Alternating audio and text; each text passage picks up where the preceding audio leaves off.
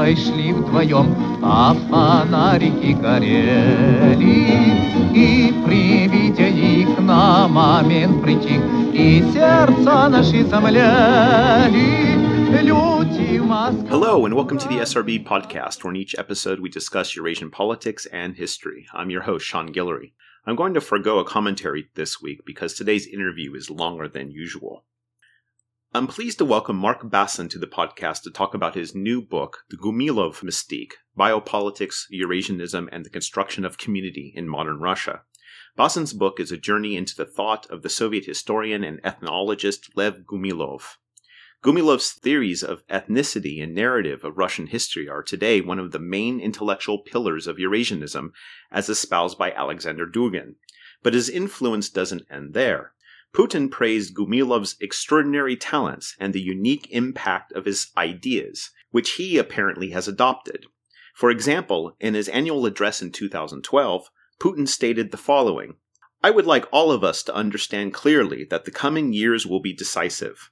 Who will take the lead and who will remain on the periphery and inevitably lose their independence will depend not only on the economic potential, but primarily on the will of each nation on its inner energy, which Lev Gumilov termed passionarnost, the ability to move forward and to embrace change. Mark Bassin is a professor in the School of History and Contemporary Studies at Södertörn University in Stockholm. His most recent book is The Gumilov Mystique Biopolitics, Eurasianism, and the Construction of Community in Modern Russia. Here's Mark Bassin.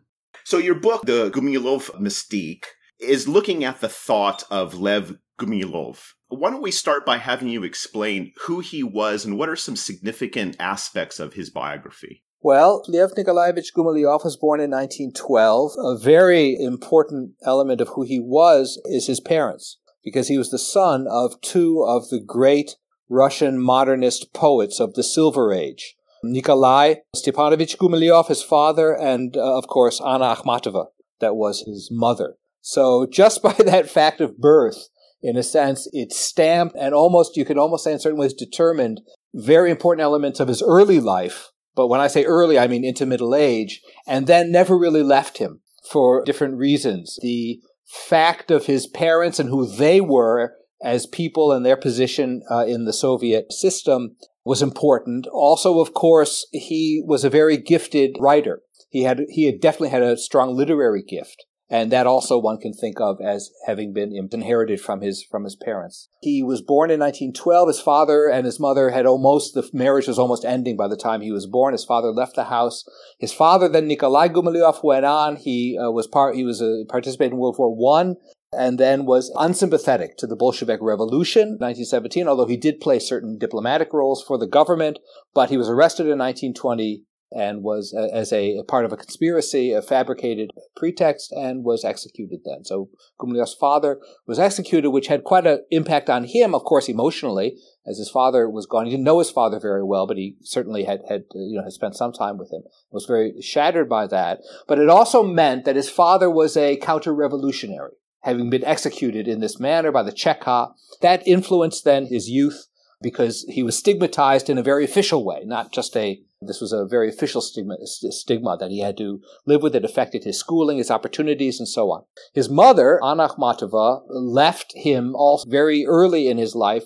She went to uh, develop her own career in Leningrad eventually, and he was left with his maternal grandmother in on the, the Gumilyov estate. Gumilyov was a minor aristocrat, so he had a, an estate, which was another problem for him after the revolution, of course. So he was left with his, his grandmother, who he was very close to, and his mother almost never visited. She rarely wrote and came, I think, only on two occasions until the late 1920s when he finally joined her in, Leningrad. And so this was very difficult for him, a very difficult childhood. And then, of course, he was had to suffer poverty in the countryside and the stigma uh, from his father of uh, being a, an enemy of the people, uh, effectively. Nevertheless, uh, that was was what it was. So he joined his mother in 1929. She, by that time, was with her third husband, Nikolai Punin, the art critic, Punin and was not very happy that uh, Gumilyov, apparently we, we sort of learned now, was not very happy with this. They lived in a communal apartment under very difficult, so they only had a room themselves. Gumilyov, the son, there was really nowhere for him to sleep. So he had difficulties. He wanted to continue his studies. He was just finishing and wanted to enroll in the university by that time. But again, he found it difficult being the son of a of a counter-revolutionary, and he was, I think, the term they used was Lishenets. Lishenets was someone who did, by law, did not have rights to education and so on. So what Gumilyov did in the early years, he was trying to enroll, and he joined. This is the early years of the first five-year plans, and they were geological expeditions and scientific expeditions that they were sending out in great frenzy to all parts of the country. And on these expeditions, the criteria you needed uh, were not very high in terms of the qualifications you brought. They weren't looking very carefully at your background because they just needed people to do this. So he went on a number of expeditions. And maybe this is what stimulated an early interest of his in remote parts of the country. And he formed already at this point certain connections with people, the leaders that would be important for him later in his life. He was then able eventually to enroll in the Department of History at Leningrad University. He did well, but he had difficulties. He was arrested on a number of occasions till at the end of the decade in 1938, he was arrested for the third time finally and was not released. And this then was his first prison uh, experience. Pretext was he was said it was part of a monarchist group of students. He felt very strongly that this arrest was due to his simple biography of being a son of his father. He thought his father's uh, was very important in this case. He was sent initially to the Belomor Canal to work there. He, they decided after a couple of months that this was an insufficiently severe punishment, so he was recalled to Leningrad. And as he tells the story, they wanted to execute him, but the his prosecutor at that moment himself was arrested and executed. I mean, right. we, sh- we, shouldn't laugh, I suppose, but I mean that's the way you know he tells. Well, it's the topsy turvy. Yes, exactly. he thought that that was very funny. So because of that, he escaped, and he was given five years in the camp they were just building at that time in Taimyr Peninsula uh, at Norilsk. He was one of the first people to go there. Extraordinarily difficult, utter, utter, utter, utter uh, lack of any development or infrastructure, and very difficult. So he spent five years there. He made in the camps, this was always very important for Gumilyov, he made a number of acquaintances, some very important ones, people who helped him, other scholars who helped him develop his thinking. He then left. He was released in 1943. He immediately enlisted in the army and followed the Red Army west as it advanced across Europe and actually took part in the occupation of Berlin. And then he came back to uh, Leningrad, now joined his mother again, went back to the university. There was a certain toleration for Akhmatova in the immediate post-war, but then, of course, Zhdanov, she came under a cloud again, and Zhdanov made this infamous denunciation, I think it was 1940, 6 or 47, half nun, half harlot, denunciation of Akhmatova. So she was under a cloud, and then now he gets arrested again just as he's about to submit, or immediately after he submitted his candidat thesis in the Department of History in 1948 or 49. He's arrested and now uh, once again sent off to prison camp, this time in western Siberia. Uh, around Omsk, and then he was in Karaganda and in Kazakhstan for some time as well. And this, he says, is for his mother. So he thinks about these two terms he spent in prison, and he talks about, you know, adin srok za papa, adin srok za mama. You know, one for, his first was for his father, his second for his mother. Now, what happened, just to uh, finish this story, uh, Stalin died in 1953, and there was a general amnesty the, that went through the camps. Gumilyov was not eligible for this amnesty because he was the, again, because of his parentage he was in a different category of convict, slightly. And I don't think that affected his treatment, which was sort of uniformly bad, but it did affect his eligibility, so he was not released. And he began to become quite paranoid about how strongly his mother was advocating for his release. And this comes out of the correspondence now. People who knew him, we, we have a lot of information about this. And he felt very, very strongly and became increasingly bitter that his mother was not interceding effectively enough for him. She was, she definitely was interceding. And this is a point of great contention. Anyway, he was released eventually in 1956. So he came back, he joined his mother, and went back. No, he by, he had finished his uh, education by that time. He got a job uh, in fifty in the late fifties at the Hermitage, where an old mentor of his, a, a, professor, but also someone he'd been on expeditions with, Mikhail Artamonov, who was the head of the Hermitage at that time, gave him a job in the library. He worked there till the early 60s when he got a job. He came to Leningrad State University, where he was a scientific researcher, a nauchny satrudnik, in the department, the faculty of geography. And he stayed in that role until he retired until the 1980s. But his, but his, his biography is very important. And just to emphasize, I mean, the parentage, his, his these parents and, the, and their political problems became very much his political problems, and he always felt that his the persecutions and the 13 years eventually that he spent in the gulag was attributable to them. So before we get into some of the what his thought was, what his theories were,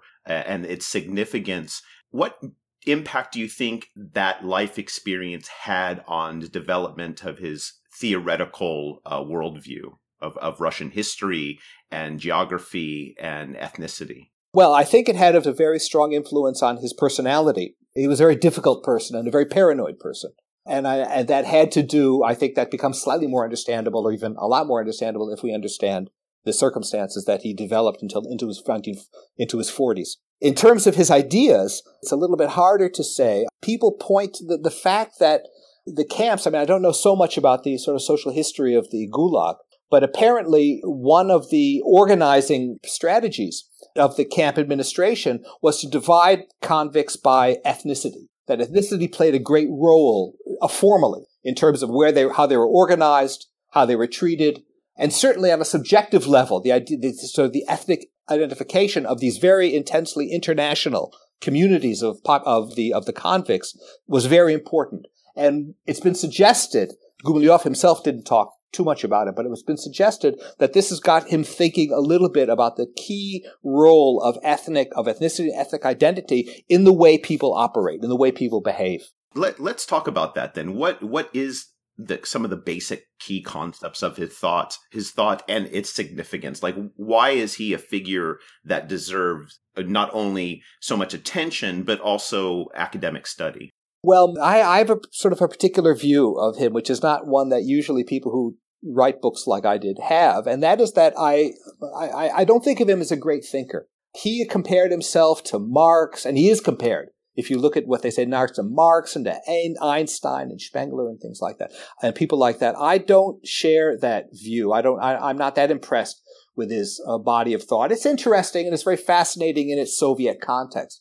But what is uh, post-Soviet context? What is significant, or what makes him so important, I think, is the reception that he's gone through. That is the the interest and the engagement and the appreciation and the and the uh, acceptance that he's been able to get during his lifetime, which is significant, but much more so since he's died. And the fact that people embrace him now, certainly today, it was always the case, but very clear today, for very different reasons. They're very, for very contradictory reasons, and he appeals to constituencies and to audiences who themselves are, are very much in, in conflict and at, at odds. So he's a very beguiling figure from that standpoint, but it has a lot to do with his reception. So most of the book that I wrote is uh, really about the context, both in the Soviet period and the post-Soviet period, as opposed to just trying to detail his his theories.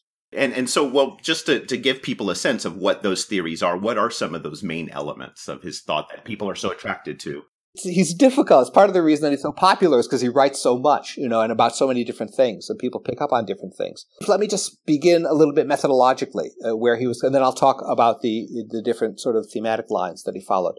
Because Gumilyov's whole approach, and it was very typical. And, and this is something maybe I didn't, as I reflect now a little bit, having finished the manuscript, and it's out of, out of my control. I, I, think maybe I could have even emphasized a little bit more clearly that as Gumilyov, from a from an epistemological standpoint, was part of a generation of post-Stalinist uh, scholars, basically late 1960s, 1970s, who were very, and this was not only in the Soviet Union, it's quite interesting because it, this is not only in, in, in, Russia that this was happening.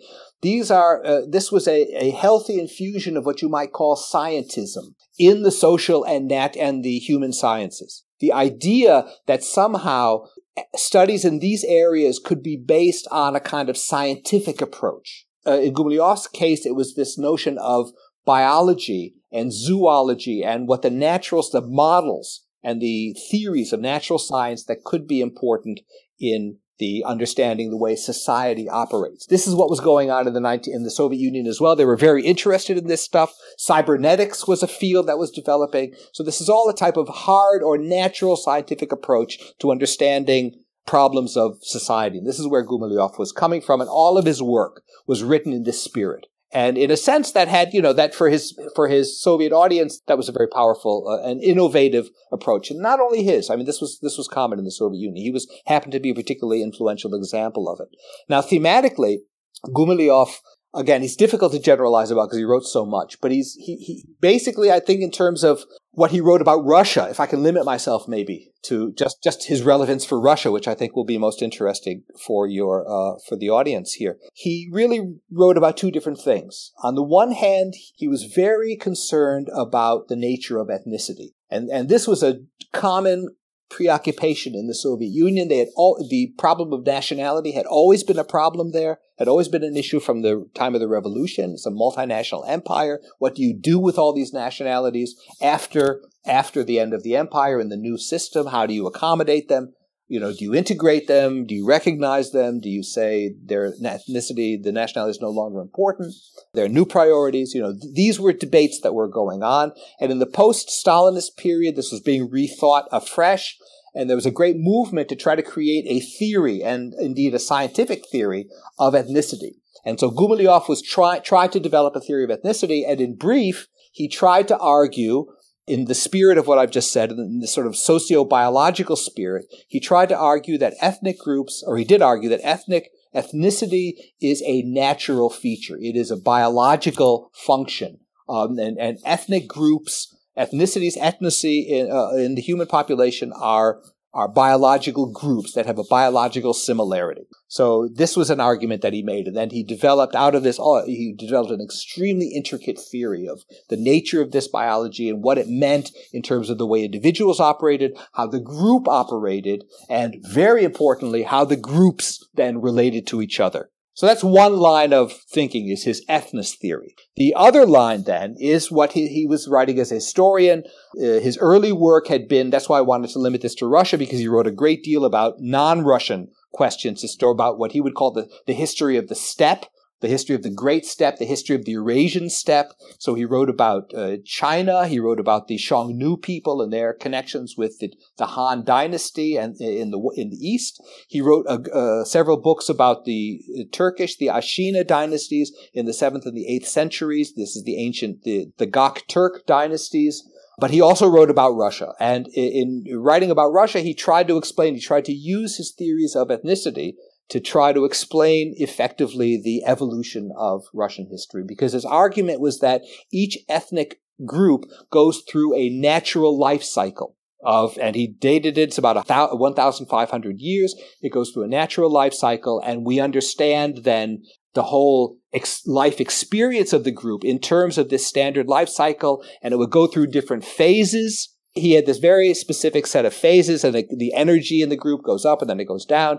And this is translated in English as Gumilyov's graph. Do you think that this idea of ethnic groups going through a particular historical journey, does this coincide with one positivism, right? But also uh, almost a, a Marxist uh, teleology or Marxist epistemology? Well, Gumilyov is undoubtedly a, a hyper positivist. Uh, this was, again, you'll recognize this was true for the Soviet Union. Gumilyov was only, in a sense, an example of a particular Soviet approach to analysis, which is very, very positivistic. That goes without saying. Another, another interesting aspect of Gumilyov, is quite important for his, for, for the Soviet period, and that is that he was very faithful to Marx. And again, he was part of the interest of the group I talked about a few minutes ago that had this, the scientific approach and this emphasis on science was trying in a way to find an alternative way of looking at Marx. And they try to graft Marx then onto this type of a perspective. And this is exactly what he was doing. So he was very faithful, and I talk in my book a lot about the kind of the, his contortions as he tries to demonstrate how genuinely Marxist his thinking and his theories are. But in terms of the life cycle that you ask about, I don't know that this is not Marxist because this is a circular. He, and he was very clear about this. This is a circular life cycle. It's repeated. So in his book, when, if you look at his book, uh, The Ethnogenesis and the Earth's Biosphere, it's published, finally published in 1989, uh, written uh, uh, about 15 years before then. Um, he talks about, and he's, which is where he describes in the most detail these different ethnic theories that he has. He talks indifferently about, he'll talk about the Sumerians, He'll talk about the, the Ashina Turks in the Middle Ages. He'll talk about the Russians today. It doesn't matter when they are because all of these groups are going through the same life cycle. This was just one natural process. He drew a, conf- a distinction theoretically between etnos, that is the community, an ethnic community, and a social community. He said they were different. The, and he said the ethnos you see is natural. This is based on biology, as I said, whereas the social, the society, общество, is not biological, and the общество then he was quite happy to understand in various standard Marxist terms as going through these sort of uh, means of production and then going through these historical this, this, this, these linear patterns of historical development. Gumilov had had an interesting understanding of, of Russian history, to put it diplomatically. Talk about early Russian history and the development of the Russian eth- as an ethnic group, but also the development of the Russian state. In, in particular, I, I want you to focus on his understanding of the relationship between early Russia and the Mongol domination because it, it, I think it really fits into his understanding of what his the ethnic aspect of the Eurasian continent is or Eurasia at, at large. So how did he understand Russia? What was his narrative of Russian history? Well, he understood Russia as a multinational entity in a in a political sense but let me, uh, this is very much part of Eurasianism. Maybe we'll talk in a little while about Eurasianism, and that's very much this vision. But let me just explain quickly his take on this.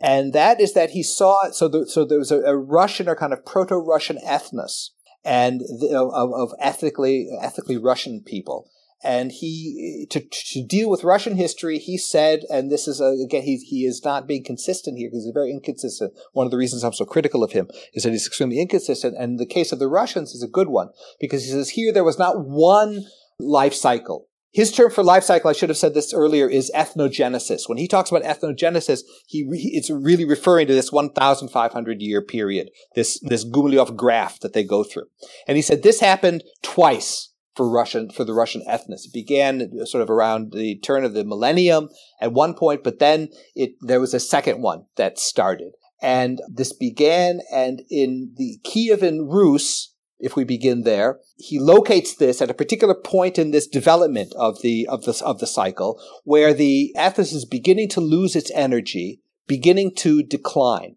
And it was at this point that a from outside another ethnic group came in and intruded into this, and this was the Mongols. This was the the Golden Horde that then uh, conquered Kievan Rus and destroyed it or whatever. He he would not have agreed that it destroyed it, but that kind of took control. And then there was a kind of symbiosis that took place between these two groups, and modern Russia then is born out of this symbiosis. Now, the controversy here, it's a very, very controversial point. This, and this very, this is the most important thing I think about Gumilyov histori- historiographically is this particular Eurasianist view of this very important phase, or maybe all important phase in early Russian history, which was the Mongol domination, because the traditional history, the traditional historiography and standard, and I think this is still the view, this has been the view for hundreds of years. I still, still think it's this, it's the accepted view today, is that this, they viewed this negatively. They viewed this very much that, that is the, the, the Genghis, the,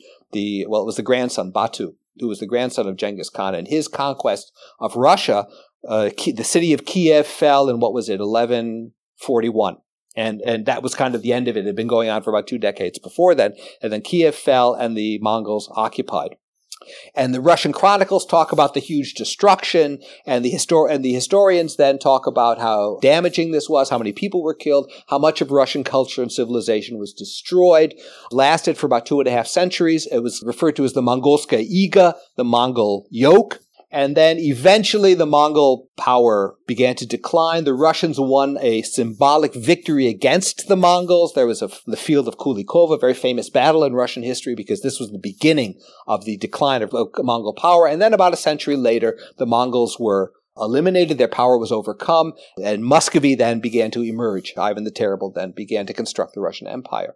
Gumilyov takes a completely different view. He says that there was no opposition between the Mongols and the Russians, that in fact these were two peoples of the steppe who shared a common destiny, who shared a common interests, and were really fraternal people. The real opposition was the Russians and the Mongols together shared the, a common enemy, and this was the West. The West which Russia was also fighting with at this time. Russia was also fighting with the Baltic barons, with Lithuania, with uh, Catholic Lithuania, Poland, where they were invading. There were many struggles going on at this time. And what Gumilyov argued was that in fact, the Mongols and the Russians had come together and they formed a political alliance, a military alliance, and it was in some ways, and he was never completely clear about how, it was also an ethnographic alliance between them. And this then you have the beginning, the birth of what is the modern Russian ethnos through this coming together and this partnership, if you will, or the term used, the term he used, symbio- symbios, a symbiosis between these groups. So this was his view. He viewed then that, that, that they played a critical role, the Golden Horde and the Russians in allying and kind of coming together, unifying in a way to then overcome the opposition that they both faced from outside, sort of undertake almost together to build a great, to begin to build a great uh, country and a great nation.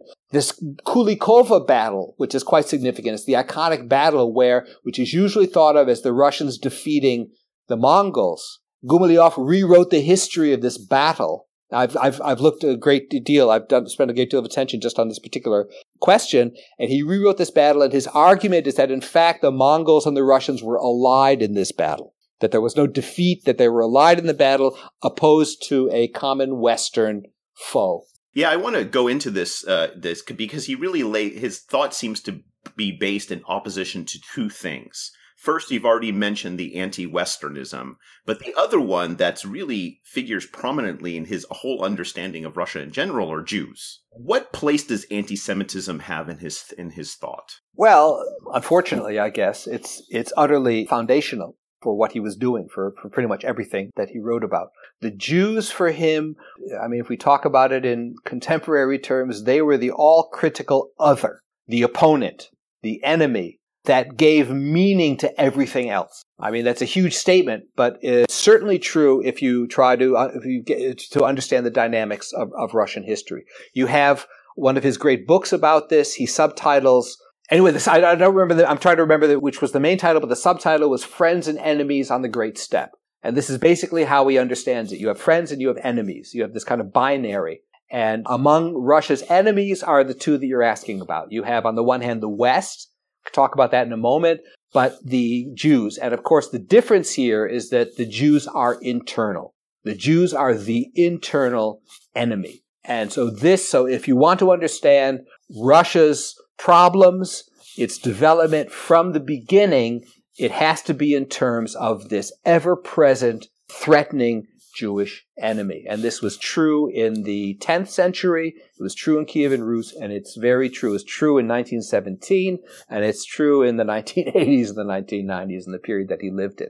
Gumilyov believed, I mentioned, uh, I haven't spoken too much detail about his theory of ethnicity, but the, one thing I want to add at this point is that he, he understood you had, you had ethnic groups, but he had another, he had a part of his theory was that ethnic groups could combine to form larger entities that are called super ethnic groups. And he believed that the Jews were a super ethnic group, not an ethnos, but a, but a, a larger group. So there were different examples of it. There were different kind of uh, versions of it, you might say, in different countries around the world. But they were super ethnos. This was something that opposed Russia and the West as he understood it, that was a super ethnos itself. It was a Romano-Germanic. He spoke in sort of Spenglerian and but also Danilevsky, and he, this idea also comes from Nikolai Danilevsky uh, from the 19th century, the Russian Pan-Slav, who had this idea as well. So it was the opponents of these super ethnicity, and of course Russia, together with the peoples of the steppe and with peoples of other parts of the empire, themselves formed a super ethnos. So it was it was kind of conflicting. Very, and this is historical. So what I'm telling you relates to the 12th century in his view. This is how, this is how he wrote his history that I've just went through in terms of these super ethnic clashes. And the term clash here is very advisable because 20th century in our own day, this resonates utterly with this notion that we have in our own midst of the clash of civilizations. This blends wonderfully into a Huntingtonian line in terms of understanding things today. So let's talk about his reception, which is a, one of the major aspects of your book. There's two places where he's taken up. First off is amongst Russian ethno-nationalists. Uh, so how do how did Russian ethno-nationalists, not only in the Soviet period but since, What were they attracted to in, in Gumilyov's thought? The term nationalist is a problematic term. You understand that. And, and I, I don't want to become too worried about that. But it's significant here because I talk about his relationship to the nationalists of the Soviet period, which is a rather special group, a large group, a very important group of ethnic Russian intellectuals and writers and what who and also in politics they were they were present also in the in, in, political life to some extent who developed as a reaction in a sense to the the attempts of the Soviet state to encourage non-Russian ethnicities what Terry Martin calls in his great book the affirmative action empire that is to encourage non-Russian ethnicities. And so in the post-Stalin period, there was a reaction against that of ethnic Russians who believed that the non-Russians had been taking advantage, had been advantaged, had been privileged, had all sorts of benefits and whatnot that the, the Russians themselves had been denied. So this developed into a very important, a very big movement. These people, uh, for them, and I have a whole chapter described uh, exploring Gumilyov's relationship to these Soviet Russian nationalists. And again, here you have a very mixed story because on the one hand, they were very appreciative. They liked Gumilyov a lot. They liked very many things about him. They liked his biological theories of ethnicity because it went, it sort of supported very much their own thinking about the essential nature of ethnicity and sort of its biological character. They liked his religiosity, for example. He was always religious and, and fairly open about it. They appreciated that. He was a great spokesman for environmental conservation. And he talked about one of the crimes of communism was precisely that it led to the despoilation through these great works of industrial development. It had led to the despoilation of the Russian landscape and of sort of ancient Russian culture. And if you read the nationalist writers, who never referred to Gumilyov, but they very much like uh, the, the Siberian Valentin Rasputin and others, also environmental destruction was very much a part of their concern as well. So they liked that. And most of all, I think what we've already been talking about, and that is his view of the Jews. So he became a very important voice talking. And here I should just say, because I don't think I mentioned this before, but let me just talk, specify in a moment how he wrote the Jews into Russian history. And he did that by looking at a particular uh, political uh, uh kind of kingdom or khanate that formed in the 8th century in the southern steppes around the in the Black Sea, sea littoral around the Volga, the mouth of the Volga, and these were the Khazars. This was a group of steppe, there many steppe groups that the Russians, that the ancient Russians were in contact with. The Khazars became a very powerful kingdom. They became a very conquering kingdom, but they're unique because among all of the different groups that the Russians had contacts with, the Khazars were at least reputed to be Jewish. They had con- they converted to Judaism. This is very unclear. There's a great historical historiographical debates about this. I mentioned Artamonov, Mikhail Artamonov, who was the head of the Hermitage, he was a great specialist on Khazar studies from the 1930s. A great Soviet specialist. Gumilyov learned his trade from Artamonov. So he be, then he himself became a specialist on the Khazars. And what Gumilyov argued then, in, in a word, uh, is that the Khazar Khanate never really converted to Judaism. They were just a normal steppe peoples who had been invaded by Jews that were migrating from other parts of Central Asia and they migrated in and they took control over this Khazar Khanate. And so it became this kind of defective Jewish controlled state. And he called, he, this was this term he used, it was chimera, a chimera, a chimera state. He, by the way, took this term from biology. So it became this kind of biological deformation that threatened early Russia, that threatened young Russia, that was eventually defeated by Russia, but the Jewish threat then that had been embodied by Khazaria in the 8th century, in the 9th century, in the 10th century, never went away. And it remained sort of subverted, and then it came up again in the 19th century and in the 20th century. And the Russian Revolution, he then takes up this notion of here it is, once again, it's the Jews that have reemerged to threaten and to undermine and challenge the integrity of Russia. And so it's with his Khazar history that he uh, becomes very useful because he's talking about anti-Semitism. He's talking about a particular narrative of pernicious Jewish influence that you could not speak about openly in the Soviet Union. But you could write about Khazaria. And there was a whole generation of nationalist historians. He was not the only one, but he was the leading one. And he was the most radical in his presentation of this particular perspective. And this was very important for the nationalists. And you have at least one very prominent, very important nationalist writer. This is Kozhinov. who was a writer from Moscow, who himself began to write Khazar histories, kind of inspired by Gumilyov. Others began to as well. Kozhinov was a particular outstanding one.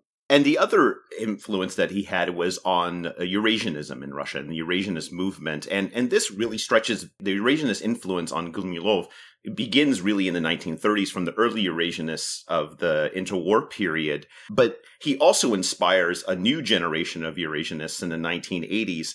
So where does he fit into in Eurasianism in general and what attracts Eurasianists today to his ideas? Well, Eurasianism, just very briefly, was a body of doctrines that began to develop in the 1920s and 1930s in Western Europe, actually, because it was developed by emigre uh, I mean, there are roots of it you can find in pre-revolutionary Russia that are quite interesting, but it actually began to emerge. It was the catharsis of World War One, but in particular the revolution and dislocation, whereas these intellectuals, these some some very leading intellectuals, people like um, Stravinsky was the composer, was influenced by to some extent. Roman Jakobson, the famous linguist, at, at Harvard, subsequently was a member of the movement in, in a minor way for some time. A number of other, to Nikolai Trubetskoy, Knyaz Trubetskoy, Prince Trubetskoy, Pyotr Savitsky.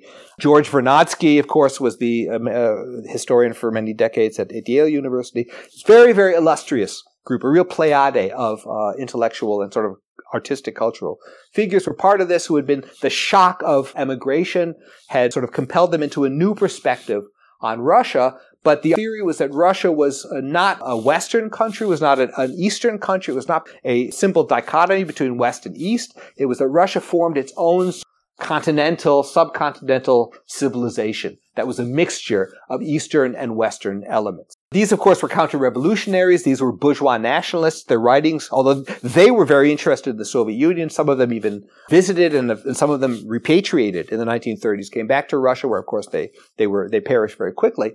But Gumilyov was interested from the 1930s. It might be that his mother's husband, Punin, had some of the books in his library. We don't quite know where he was reading these, this contraband literature, but he had access to it and he read it. And even then he was interested in it because he was very interested, and you kind of picked this up already from his narrative of the Mongols, he's very interested in the symbiosis, the connections, the positive connections, the, the good connections between the Russians and the peoples of the steppe.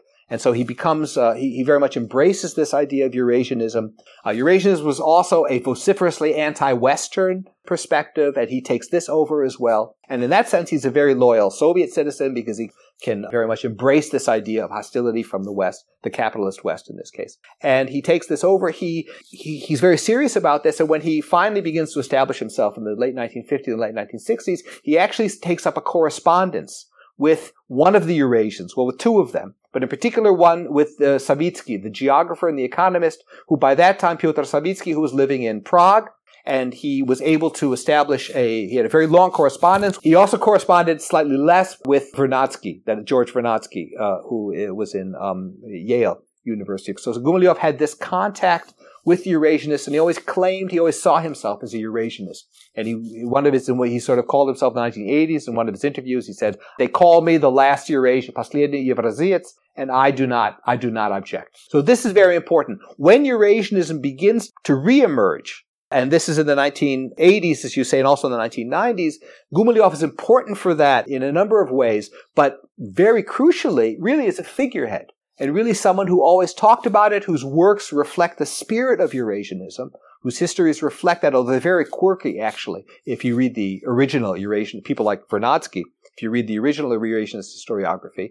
And he has this kind of connection. So he's seen as someone who's kept the idea alive. Where Gumilyov's ideas differ. I mean, I, I talk in my book a little bit about the original contribution that he made to Eurasianism today. Let's call it Neo-Eurasianism. So we can talk, we know we're talking about post-Soviet Eurasianism. And I would say his contribution was precisely his theory of ethnicity because the classical Eurasians never talked very much. Their interest was on a multinational association or assemblage.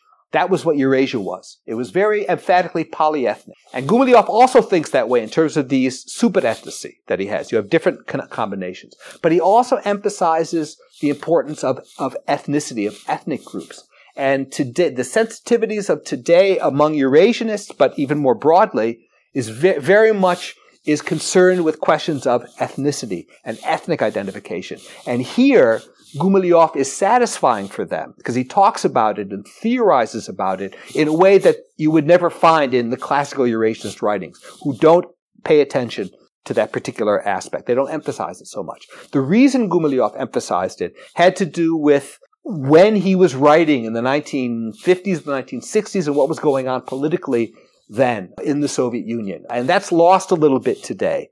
But just the fact of the uh, of his emphasis on this point is very much is, is a contribution, a sort of a special contribution he is making to neo-Eurasianist thinking he has in the post-soviet period really been elevated as an important figure and he's been praised and he's been recognized there are monuments named after him putin has praised him for his extraordinary talents what I want to ask is in our popular discussions of Russian nationalism and Eurasianism in the post Soviet period, you know, the, the, articles you read in the, in the, in the newspapers, there's a tendency to emphasize the influence of Alexander Dugin. And you hear less about Gumilyov. So, in terms of the legacy of Gumilyov's thought, where does he fit vis a vis Dugin? Where would you place them in their influence. No, that's obviously very, you know, Dugin, un- again, unfortunately, I would have to say very unfortunately, is a, uh, you know, is really a central figure here. That's absolutely correct. And I can talk about him and Gumilyov, but let me just uh, begin that by maybe going back to your question about Gumilyov and the Russian nationalists period, the 1970s, 1980s.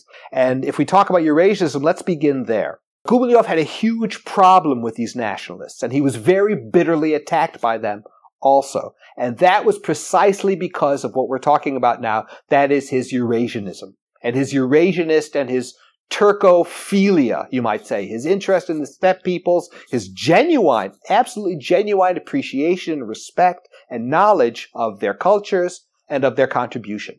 This was something that these Russian nationalists who were precisely militant against the influence of these people and in a sense had, had, had, you know, their own consciousness was based on a sense of these people were their enemy, were their opponent. They found this absolutely unacceptable. This came to a head sort of dramatically, I might say, in 1980, because in 1980, this was the 600 year anniversary of the Battle of Kulikovo. I mentioned earlier, the, this fateful battle with Russia between Russia and the Golden Horde. And the, this was a big celebration in the Soviet Union. It lasted for a long time. Many books, histories were written about it. It was a great kind of object of national mobilization. The Soviet Union had invaded Afghanistan in 1979. Solidarity in Poland was beginning to move, and the, the celebration around Kulikovo was seen as a kind of a, a rallying point that the country could come around, if you see what I'm saying. So it was, it was quite emotive at the time. And here everybody, and of course the, the, the, the line was one of celebrating the great victory. This was the Russian victory over the forces of the occupier of the Golden Horde and the beginning of the consolidation of Russia. Gumilyov wrote a number of essays. They were quite short. In fact, they were uh, very, very brief, but there was enough where he tried to present his own line that there was no war against the Mongols. There was no enemy here. These were fraternal, kind of brotherly peoples. And this was very bitterly criticized. So his Eurasianism here, this Eurasianist view in the early 1980s was very heavily attacked. And it meant that he was never really a part of the nationalists, as much as they liked the other things that he wrote about. If we fast forward from 1980 to 1990, 10 years later, and the scene among the temper among these Russian nationalists has changed completely. And what changed it is the perestroika, the experience of perestroika, and much more pointedly, the beginnings of the genuine fragmentation of the Soviet state along ethno-national lines. First threatened by separatism, 19, you know, as, as the separatist movements began to develop under Gorbachev, uh, uh, I don't even, I shouldn't even call them separatists because they began not as separatists, just as affirmative movements and then eventually they developed into separatist movements, and then eventually, of course, it happened. The country broke up along these lines. And under this experience, the, these Russian nationalists began to understand, it clicked with them, that Eurasianism, classical Eurasianism, Gumilyovian Eurasianism, could be valuable as a new kind of non-Marxist now and non-Soviet ideology that can be the basis for the argument for maintaining geopolitical unity. So there was a remarkable shift from just in this 10 year period. And Gumilyov, who had been attacked for this 10 years later, not exactly the same people, but the same group of people, had much more space to think about Eurasianism and began to think about it very differently. And of course, as they did, Gumilyov then shifted from being a, you know, from being a Russophobe, which is what he was attacked at by the nationalists then, now to being, of course, a, the, the keeper of this tradition. And the, and, and he was the great kind of scholar who could, who kept this alive and who could be the basis for the development of a new integrationist perspective which could help to either maintain the unity of the Soviet Union that failed, then somehow for some sense of re- reconstruction of a lost unity. Now, Dugin, who emerged very much out of the, uh, I mean, we know this now because there's so much written about him, but he emerged very much out of the, of the extremist fringes, the occult in the 1980s, the underground movements and all sorts of extremist things in the 1990s. He was very much into his extremist politics, but he became interested in Eurasianism. He became converted to, he accepted this idea, he, this notion of the Eurasianists. He's a very careful and a very thorough sort of operator. One thing that he did was to go to the old texts because the classical Eurasianists from the 1920s, and 1930s had produced massive, produced great deal of texts. These were all lost. These had been archival. They were never really tolerated in the Soviet Union. He rediscovered these old texts and they were republished. So you have now the old, the classical Eurasianist uh, ideas coming into fresh circulation, these very nice new publications. I have to say, I was able to read certain things because of Dugin that I didn't know about, but he was he could have found them and published them. So that was one thing that he was able to do, and a movement of Eurasianism began to become popular. It was very much publicized in papers like the Plekhanov, uh, one of the uh, conservative Den, it was called first in the early 1990s. Then, after the attack of Yeltsin on the parliament in 1993, the journal was renamed uh, to the name it has today. Very influential journal in its own right, Zavtra, or Tomorrow. And this was became one of the one of its leading themes was Eurasianism. Dugin then was given his own pages in this journal, and then uh, and Eurasianism developed. Throughout the 1990s, it remained very much on the fringe. It was there, but it was, it was very vocal. People like myself and my colleagues who've always been interested in it, of course, picked up on it, knew about it. But it was only when Putin came to power in 2000 that this began to shift and it began to become more mainstream. And so Dugin then went from the, and he, he sort of made this declaration. He went from the, in the 1990s, he was collaborating with people like Limonov, the National Bolshevik Party. He's very extremists. Then he called himself uh, a, in 2000. He said, "Now I support the Radikali Center," as he called it, the radical center, and this was Putin. So he became a supporter of Putin. Of course, Eurasianism now has developed into a, really a main plank for Putinism. Dugin venerates, as everybody does. He's not really special here, but he's very emphatic about this. He, he venerates very much the the legacy of Gumilyov and the memory of Gumilyov. And he sings his praises and he talks about Gumilyov as someone who gave Back a thousand years of our history. He's given us back a thousand years of our history. You can go on YouTube. It's very interesting. Dugin's everywhere. You know, he's very, he's very media savvy and he has lots of presence on YouTube and you can easily find I mean, when I was do, writing my book, there was one, but there are probably numerous now lectures or talks or interviews where Dugin talks about Gumilyov and specifically talks about how important he was. You cannot understand, however, Neo-Eurasianism in terms of Gumilyov. You know, it's not as if he delivered the theories. I don't think that's the case. I think Gumilyov delivered a few important elements. I think the emphasis on ethnicity is quite important. Otherwise, he's a kind of a figurehead. He's this great scholar who produced that nobody can. He's sort of like a um, like a Karl Marx in a way. You, you don't question his authority. It's also like the Bible a little bit. That is, you can sort of find there what you want. you can look at, you know, or the, or the collected works, 55 volumes of Vladimir Lenin, right? And you to go to Lenin's collected works and you will find what you need. And so Gumilyov also a little bit operates that way as well. And finally, what influence do you because there was a there was an article that just came out a few days ago talking about the influence of Dugin in the sense that his book uh, geopolitics i forget the the whole title is yeah right right osnovi the fundamental of geopolitics мысли с пространством the think thinking in through space right it is a is a textbook used in um, training in i think the interior ministry or something like this that's right and, yeah, yeah, and and in the end, the military academies, yeah, yeah. That's my understanding too. Yes. So, what influence does Gumilyov's ideas have on, say, various various elements of the Russian elite, including Putin. Well, you can't compare Dugin and Gumilyov in this sense because Gumilyov was a was a scholar, he was a historian, and his right and, and because partly because of his own inclination and partly because of the the needs of Soviet sort of censorship and how this was done in the Soviet Union, he tended to write about very remote and obscure subjects. And you have to kind of read him under, you know, between the lines or underneath the, the paper or however you want to say it. This was something the Soviet, his Soviet readership was very aware of and very able to do. And it was, it worked perfectly effectively. But it means that if one looks at his work today, I mean, some of this meaning I think is lost. And his, his books are simply not programmatic in the way. So, for example, it's a very interesting contrast part picking up on what you were just talking about. Dugin, uh, I don't know if you've read his book. I, I, know it quite well. The the book on the the Osnovi Geopolitiki. This is a programmatic statement of Russian policy. He talks about the history. He talks about the history of these geopolitical ideas. Then he talks about what does this mean for Russia today. And he kind of presents. The book was written in the late 1990s, so I mean it is dated in that sense. But its message is quite clear, and you know it's something that you could study in a military academy. It would make sense. He has lots of maps talking about, you know, China and Iran and the West and so on and so forth. Gumilyov's book is also mandated publicly, but it's a rather different story. And this is a synopsis he wrote of his history of Russia that was called, it's called From Rus, from Kievan Rus to Russia.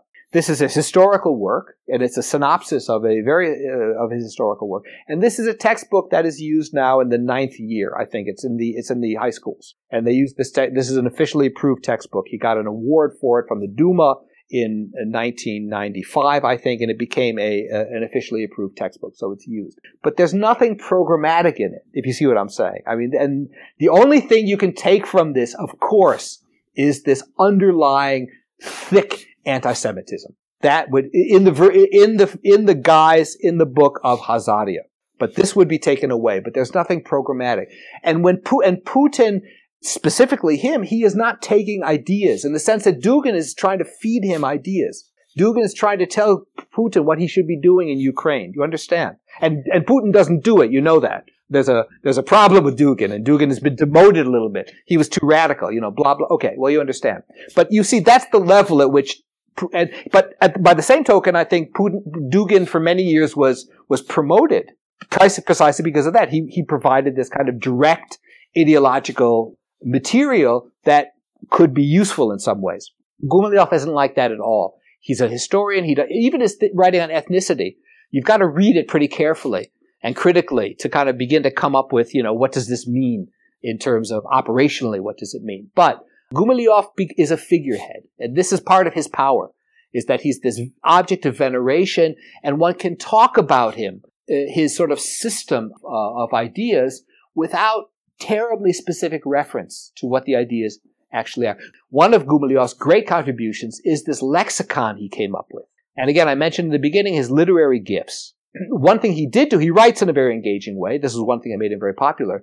But he came up with a series of words. He invented words and a lexicon. He took words from natural science. He read very avidly in natural science. He took words like symbiosis, which was originally uh, uh, from biology, I think, and he uses this then in his history, but he makes up words. And he made up a word to describe this special affinity between ethnic groups when they're friends. And that word is komplementarnost, complementarity. And so this is a Gumilyovian word that refers to a special affinity. So that, of course the Tatars and the Russians had this komplementarnost. The other term, and this I mentioned the term because this is one that Putin has recently used, and people use this all the time. This is the term passionarnost, which you probably have heard of. And it's very, you know, what he meant by that's really kind of complex. It's very kind of scientific. But the term is a very evocative one. I think even for you, you know, even for us who are not native Russian speakers, we can hear how that term might sound nice. Now it's used in Russia simply as some term for the special energy or the enthusiasm that motivates people. And Putin then, just talking about Putin and Gumilyov in his federal address, he makes them every, you know, State of the Union, right? He makes it once a year. He says, and I quote him, to speak in the words of Lev Gumilyov, if Russia is to succeed in the future, it will need to speak in the terms of Lev Gumilyov to mobilize its passionarnost. too. So that term, and it's not the only one there. There and the term chimera that we mentioned earlier, chimera, is another term that is used very, very widely and becomes detached a little bit from its Gumilevian meaning. Although it's always associated with Gumilev, but sometimes meaning uh, very different things than than what he than what he implied. That was Mark Bassin, professor in the School of Historical and Contemporary Studies at Södertörn University in Stockholm. His most recent book is The Gumilev Mystique Biopolitics, Eurasianism, and the Construction of Community in Modern Russia. If you'd like to submit a question, please go to seansrussiablog.org and click on Submit a Question. I'm your host, Sean Guillory, and this is the SRB Podcast. If you enjoyed this podcast and want to help support it, please take a moment to share it on Facebook and Twitter, like my Facebook page, Sean's Russia Blog, write a review, or recommend the show to your friends. You can also support the podcast by making a donation to seansrussiablog.org. A big thanks to those who've contributed. You can find past shows on iTunes, Mixcloud, and SoundCloud, or you can download them directly from seansrussiablog.org. Until next time, bye.